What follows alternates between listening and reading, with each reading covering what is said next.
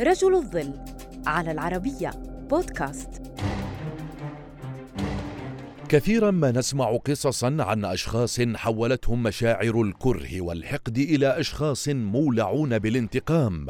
لكن هذه المشاعر جعلت أدولف تولكاتشيف ينتقم من دولة بأكملها فسرب لأمريكا معلومات ووثائق عن الأسلحة السوفيتية ووفر عليها أكثر من ملياري دولار.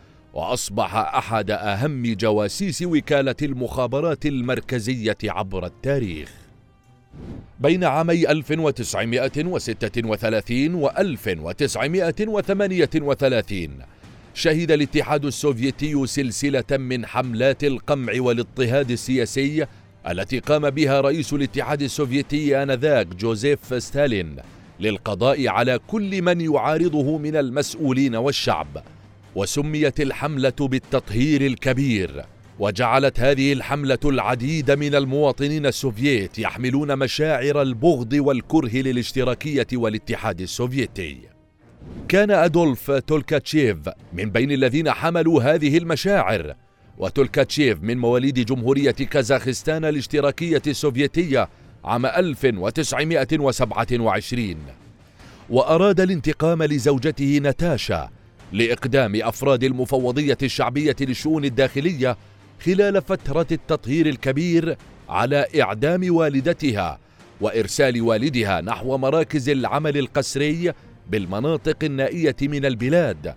وكان عمرها سنتين فقط إضافة إلى وضعها في دار الأيتام الحكومية. حاول تولكاتشيف الذي كان يعمل مهندس إلكترونيات تنفيذ انتقامه بالتقرب إلى الدبلوماسيين الأمريكيين في موسكو حتى جاء عام 1977 واستطاع إلقاء رسالة في سيارة عميل بوكالة المخابرات المركزية أثناء تعبئته الوقود في إحدى المحطات. فحوى الرسالة كان أنه يريد أن يصبح جاسوسا أمريكيا. في البداية كانت وكالة المخابرات المركزية متشككة في تولكاتشيف. وكانوا متخوفين أن يكون عميلا سوفيتيا لكن في النهاية قررت الوكالة الوثوق به وأطلقوا على تولكاتشيف الذي كان يعمل حينها بمعهد طيران عسكري سوفيتي في موسكو الاسم الرمزي سفير. استخدم تولكاتشيف أساليبه الخاصة في تسليم المعلومات للأمريكيين. لأنه أدرك أن الأفكار التي قدمتها وكالة المخابرات المركزية غير فعالة فرفض استخدام الرسائل والراديو للاتصال بهم مفضلا اللقاء بهم شخصيا بأماكن آمنة لتقديم المعلومات. كما كان حذرا وصبورا أثناء تسريبه المعلومات فلم يشتبه به عملاء المخابرات السوفيتية الكي جي بي.